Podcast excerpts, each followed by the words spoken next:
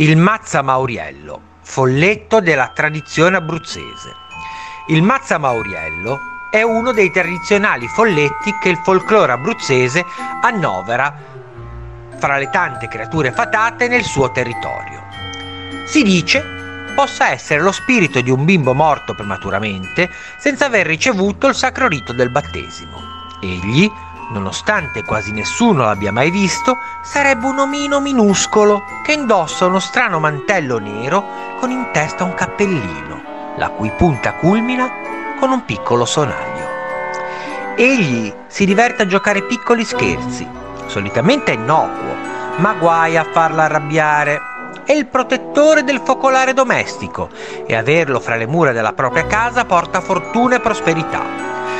Anche un illustre abruzzese, Pier Canosa, pittore di origini vastese ma trapiantato a Genova, crede nella sua esistenza, che a suo dire lo segue in ogni cambio di abitazione.